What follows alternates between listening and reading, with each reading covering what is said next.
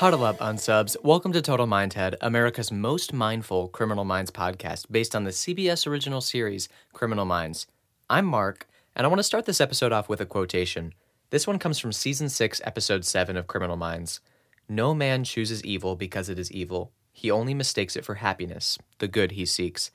It's originally from Mary Shelley, and I know what you're thinking. Let's not have a repeat of the first episode of this podcast. My longtime listeners know that that episode about Ernest Hemingway was definitely one of my worst, but I would argue in a way it's almost it it, it, it it's one of my best as well. Uh, but basically, we we broke down this quotation from Criminal Minds. It was an Ernest Hemingway quotation from his autobiography, A Moveable Feast. It's all things truly wicked start from innocence. And I basically went on this really long tangent about moral economics. It was this whole weird phil- philosophical explanation that I took this quotation way out of context. And I don't want to do that for this episode. So we're not going to talk actually about the the quotation itself.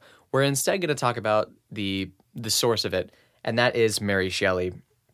Mary Shelley up until this episode, I had only ever read one of her works. I didn't read Frankenstein. That's her her most famous the, the novel Frankenstein. Uh, what is it? The subtitle A Modern Prometheus, I think. And I, I know I've never read that one, but I, I think I might get around to it because I do I do appreciate a lot of Mary Shelley's writing. The the one thing that I read was her short story The Mortal Immortal. And to be honest, I was never too big of a fan of it. And here's why. The Mortal Immortal, ironically for a short story, I would I would say that it's kind of a long walk for a short drink of water. And what I mean by that is the moral of the story at the end of it is this guy he he unknowingly drank an elixir that gave him immortality. And he spends a long time explaining his life. He's he he's like 300 years old at the time of of narrating this story to us. And the moral of the story at the very end of it is just that immortality was more of a curse than a gift. Kind of a letdown, especially since immortality being bad and not good is kind of one of the oldest stories in the book. But I try not to hold hold that against Mary Shelley too much because it's hard to judge something when it was written in a completely different time from when you're alive. In in her time in that context, it might have been really popular and it might have been a really novel take or a really novel idea to do this. I don't super believe so, but it totally could have, and I'm not going to hold it against her for that. Particularly because there's one thing I really, really like about Mary Shelley's writing, at least in that short story, which is the only thing I've read of hers. She's an incredibly descriptive writer. She writes re- her vernacular is very original and I and I just like her voice a lot. In particular, there is one line in that short story that I forever have freaked out about. Ever since I read it, I I I I, always try to use it in in conversation, not with people that I don't know that well because I know they're gonna think I'm stupid if I do it, but with people I know, I like to bring this up all the time. There is one line when the narrator of the story he's telling us about this girl Bertha that he's trying to court, and Bertha won't give him the time of day she ends up later in the story she actually they, they marry each other but at this time she's interested in some somebody else and he's trying to ask her out and she says never. I will never be your companion. And he narrates to us serpents and adders were in my heart. The word oh shoot. Well i just messed it up. That's not very that's not very exciting.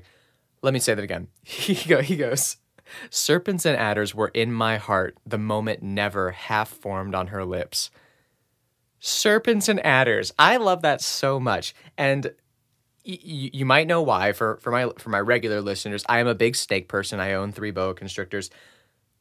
And saying serpents and adders, using that as a metaphor for jealousy, for anger, for feeling betrayed, that I, I love it so much. I think it's just such a a hypey way to to declare your feelings to your audience when you're narrating a story about your immortal life. I I, I try to say serpents and adders at least like once a week. Just even if not to other people, I'll try to say it in private or something. Just just when I get angry, I just describe it as serpents and adders being in my heart. I, I really love that, and that and that is just one example of her really descriptive and very unique writing style. She shares this style with her mother. So Mary Shelley, She was originally born Mary Wollstonecraft, but she took her husband's name, her husband being Percy, Percy Shelley, a another famous writer. He wrote, uh, I want to say, I believe he wrote Ode to the West Wind. I know he wrote Ozymandias, which is probably his most famous poem, which is quoted a lot. In particular, if you ever have seen CBS's How I Met Your Mother, that moment when Ted is looking up at the Arcadian and he's about to meet Zoey and he says, Look on my works, ye mighty in despair. That's an Ozymandias quotation. And when you read the poem and you you know the context of that poem and what he's alluding to while looking at the Arcadian, it makes it that much more powerful. But that's not really the point. That's Percy Shelley's work. But Mary Shelley, she was born Mary Wollstonecraft and then took her husband Percy Shelley's last name when she married him. She was named after her mother, also Mary Wollstonecraft. And I would like to talk about Mary Wollstonecraft. That is the she she's the particular person I want to talk about in this episode.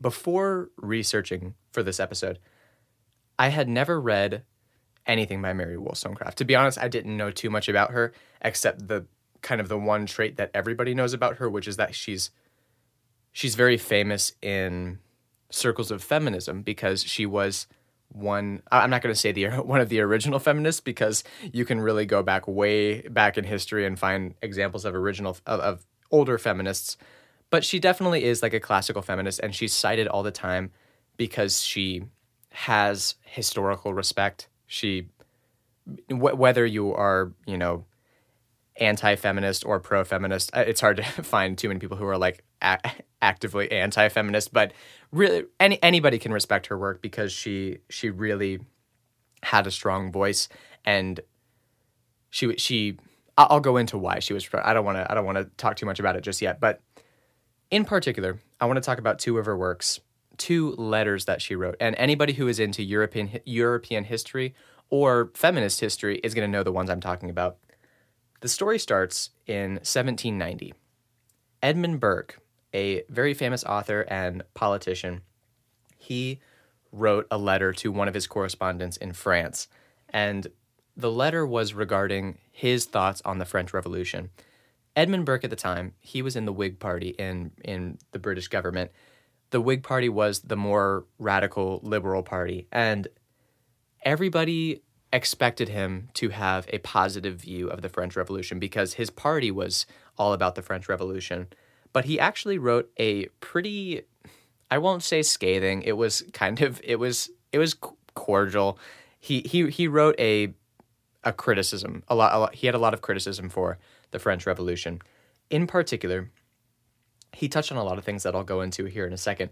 But in particular, his main thesis was one, the French Revolution probably shouldn't have happened, and two, if the French Revolution were going to happen, they should have done it much, much differently.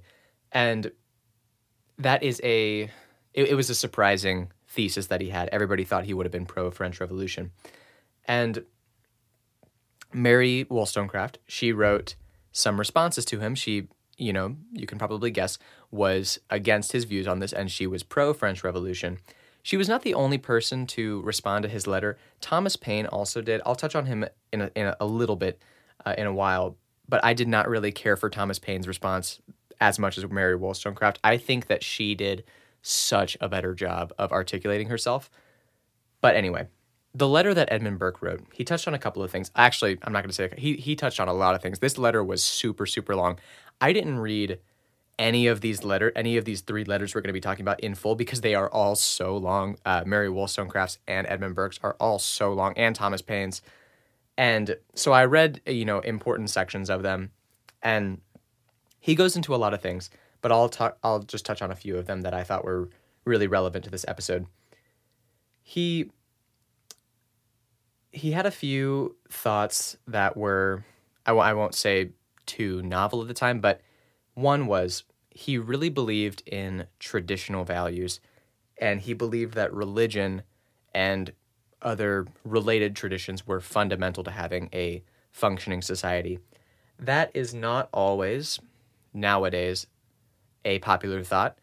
Some people still in I, am you know I'm in the USA, so I'll only speak from from what I know. But a lot of people in the USA do not like uh, religious themes at all, and they would like them to be completely removed from government. I don't have too much of an opinion about that. I I grew up in Catholic school. I've been to 12 years of Catholic school, so I know a lot about religion and I've experienced a lot about religion. And my opinion on religion is that there are good Catholics and there are bad Catholics, and it doesn't. And being Catholic doesn't really have much of an influ- much of an effect on someone's personality, in my opinion. I because I when I meet somebody and if they tell me they're Catholic immediately, that doesn't make me see them as good or bad. It, it's just like a thing. Uh, it's totally like out of my mind as a characteristic. But Edmund Burke, he really believes in religious tradition. He he believes that that is paramount in in a functioning society. He also believes in another sort of tradition. I won't say tradition. He believes in a very rigid structure, particularly a rigid class structure. He believes that whether you're a peasant or whether you're an aristocrat, being born into a certain field and being born into a certain lifestyle and not really not really having a ton of freedom to move around is it is ironically what real freedom is because it lets you pursue happiness in whatever you in whatever you have and it makes everything safer and more functional for everybody. So even if you're born at the bottom, eh, you know, working class farmer or whatever, you're better off than if we completely removed class mobility and it became like a free for all. It's a very British thought. Definitely not a thought that has aged that well. You know, especially in Western civilization and especially in America where we have the most class mobility out of any country uh, in the world, we really value that. And we have kind of disproven his theory because class mobility has done so much to help our country and, and help other countries in, in, in the world too. So that one didn't last very long. That, that, that thought did not age very well. But I don't hold it against him too much, kind of for a similar reason I was talking about Mary Shelley before, uh, or excuse me, um, when I was talking before about that about the mortal immortal Mary Shelley's short story. For the same reason, I don't hold it against him because having a weird opinion outside of your historical context, it can look really strange and really almost you could say like evil to us now, but I do, I don't I choose not to see it that way. For instance, like I've been reading this book lately about zoology, not really zoology, more like evolutionary history. And something I'm learning is how many people in our history of the theory of evolution believed in a concept called phylogeny. It's an evolutionary theory. It's it's very big and it and it touches on a lot of things, but the most famous part of it is how it applies to humans, and it's basically the idea that the reason we have different races of people are because we evolved from different animals, or it, you know that's that's the theory. And phylogeny, phylog, phylogenic, I guess you would say phylogenic theory, has is responsible for a lot of really heinous crimes in history and a lot of bad ideologies. For instance, people believing that certain races were beneath other races and were and those people were okay to be enslaved. Uh, so phylogeny has kind of a bad reputation, but when you think about it in context, if you're thinking about a maybe not like a politician or maybe not some outspoken racist. Eh, maybe you're just thinking about it from the perspective of an evolutionary biologist in the 1700s or the 1800s, and they say, I wonder why we have different colored people. Maybe it's because we evolved from different animals. That's not that crazy of an idea. It definitely sounds very bad in a modern context, but it's not that bad. And I know that was a long explanation, but I, I feel the same way about about Edmund Burke's class mobility themes, where he he doesn't believe too much in class mobility when he writes about it, or at least from the excerpts I, that, that I read, it doesn't seem like he's he's coming from a very horrible place. It seems like he he honestly believes that it's that it's it, it, it's good for society. But you know, it's easy to say that considering he was born into the aristocracy and he was a very, I imagine, wealthy politician and, and very respected politician. He he talked about one other thing that that I would like to that I would like to bring up he brought this up a couple of times in his letter, a, lot of times. He really has this thing against people talking about politics and people talking about political theory and people talking about government when they don't know what they're talking about. And the reason I liked it so much is because it's very, it's very, this is one of those things where you can just say, man, history is repeating itself on this one. And not even nowadays it's repeating itself. I'm sure it's just been happening throughout history, but I'll apply it to our, our modern context. He talks a lot about how there are so many people out there who rely on their celebrity for being a writer or for for whatever people who are who are maybe famous or they are kind of a perceived intellectual person because maybe they have a bunch of fancy degrees from a col- from a esteemed college or something who make these big profound arguments and rile people up to do revolutions and rile people up to make these big radical changes when they really don't know what they're talking about. They've never been a politician. At the time in 1790 of writing this, I want to say I think Edmund Burke was born in the 1720s or 30s, so he was pretty old. He was and he he at this point had had a very long political career. He was he was very seasoned in this and I like hearing this from somebody. I like hearing it especially from somebody who who was alive so long ago because it's kind of a feeling to which we can all relate.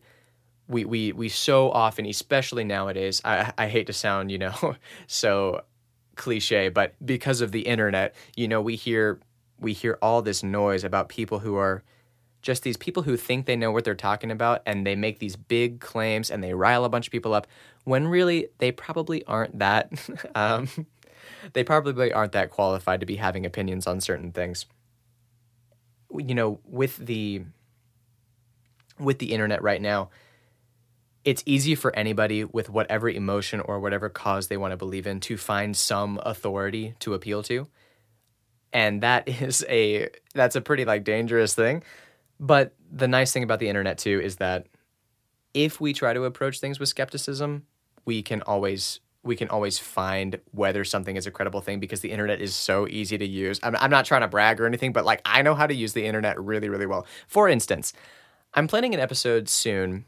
I won't say what the topic is about because I want it to be a surprise, but I'm planning an episode and I'm working on my thesis for it. Or I, I should say I'm working on supporting my thesis. I and I wanted to quote this one guy. His name is Bobby Azarian, and I was reading one of his articles and, and some of his studies, and I wanted to cite him as a source.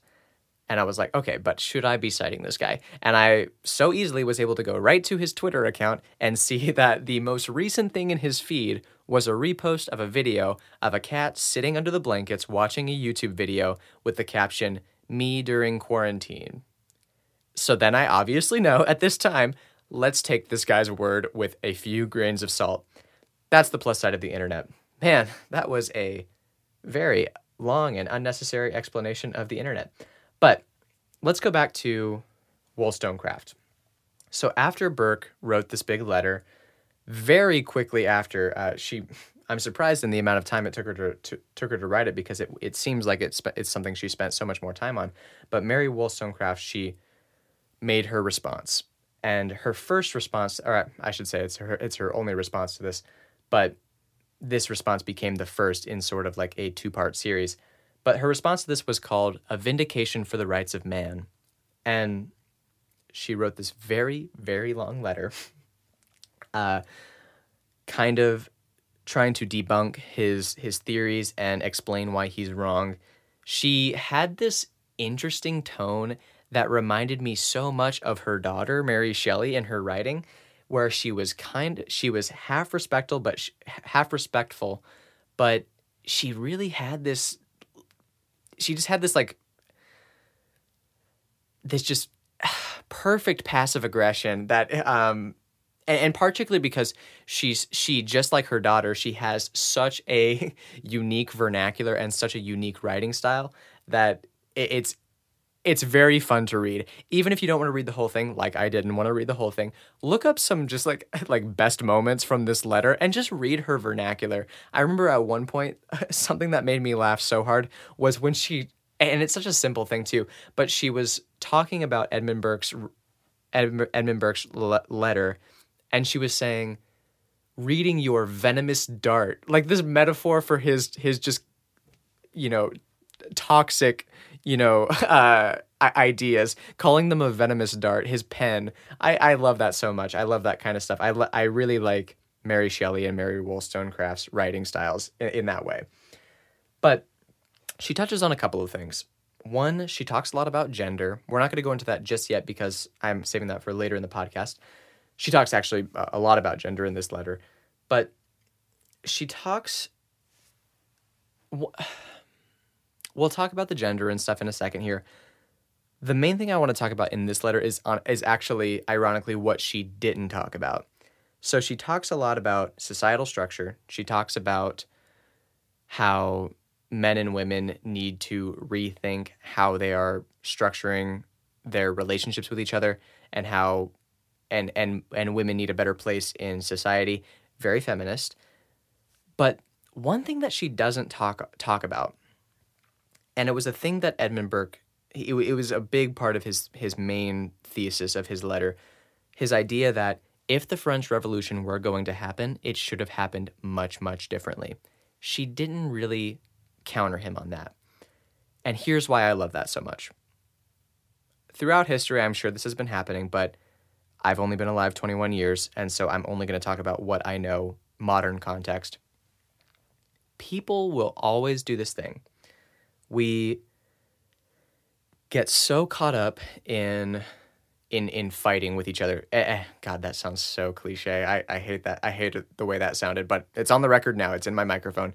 But people get so caught up in fighting each other, whether it's about politics or religion or whatever. We'll we'll stick with the example of politics for this one here, but where to where we we get so heated and we ch- and we start choosing to identify with a party. So let's say, here, we'll do an example. Let's take abortion. That's a, a hot issue, always has been.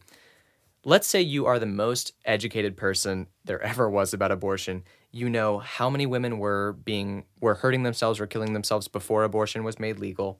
You know how many abortions we have each year. You know where most abortions are happening by state. You know everything there is to know about it. And let's say you're pro-choice. You you've learned everything and you decided you're pro-choice you then might because you if you let yourself become kind of heated about the subject you get reactionary to people who are pro-life. And you then see that pro-lifers are typically in conservative groups. And so you become reactionary and you go to the liberal group. Everybody is is you know we're we're all guilty of this. And so then you start finding things to believe in in the liberal party. So like let's say you you get really heated about then uh, human effects on climate change. And I'm not. I'm. Th- this is going to come across like I'm saying that I'm a climate change denier. I. This is just a a, a uh, hypothetical scenario. You then might start arguing with people about climate change, even if you don't know anything about climate change.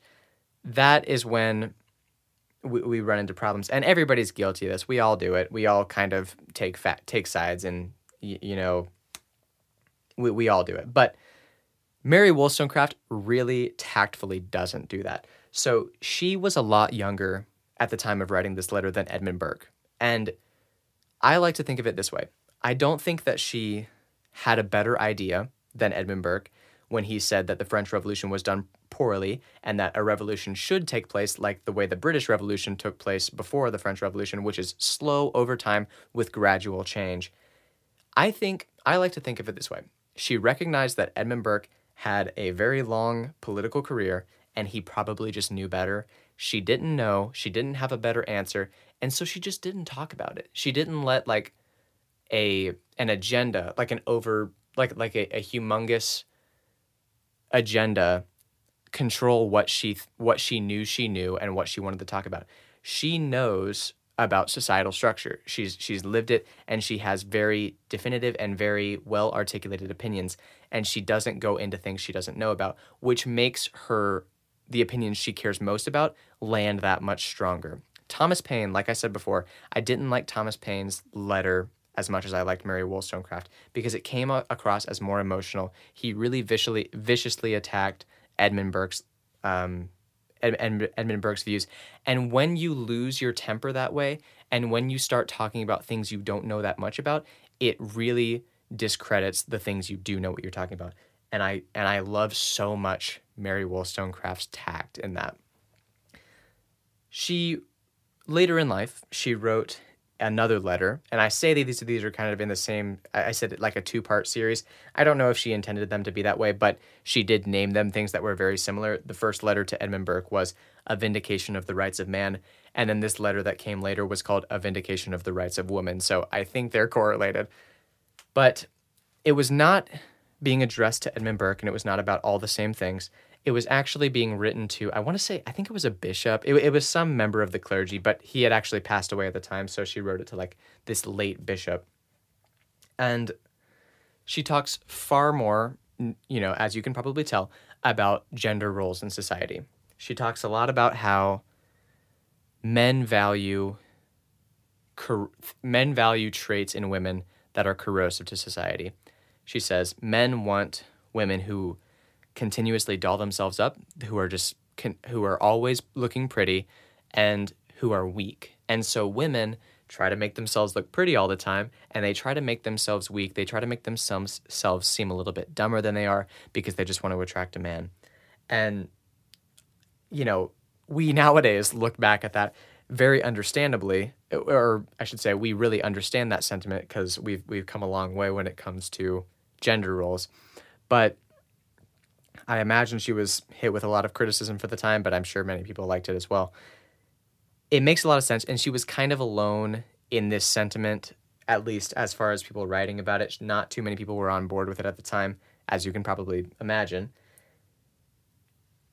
The thing I really love about the second letter, and it's the, and she she did the same thing in a vindication of the rights of man when she was talking about gender. She did it in both of them and it's this it's the same I, I love it for the same reason that I love that she chose not to talk about um, revolutionary tactics when she didn't know about them. In her letters regarding gender, she doesn't put all the blame on men. She puts a significant amount of blame on women for indulging that male fantasy, for perpetuating the stereotype of or perpetuating the value the the things that men value in women. And she, she, totally like it's it's it's definitely on men. It definitely was on men. But she acknowledges that women are part of the problem too. And i love that for the same reason i love the other thing. She's really making herself credible. She doesn't go after one specific group of people. She has an ob- she has a relatively objective view on the matter and she knows wh- where the problem is. It's with everybody. We're all kind of part of the problem, and I'm not going to just single men out for it, even though, like, she definitely went harder on them because naturally it, it makes sense that they were more of the problem. But talking about how women perpetuate it and talking about how women indulge it makes her point that much more powerful because she she just comes across as so credible. I really like Mary Wollstonecraft that the I, I really only want to talk about those two letters here. It maybe we'll do an episode about Mary Shelley in the future. Maybe I'll I'll I'll read Frankenstein because it's definitely her most famous work. But that's kind of all for this episode. I just wanted to talk about Mary Wollstonecraft in particular. You can email joshua at birdfeet.org if you want to hear some more about Mary Shelley. We'll definitely do another episode. But for now, thank you for listening. Thanks to all my unsubs for listening through this whole episode. This is Total Mindhead, America's most mindful criminal minds podcast based on the CBS original series Criminal Minds.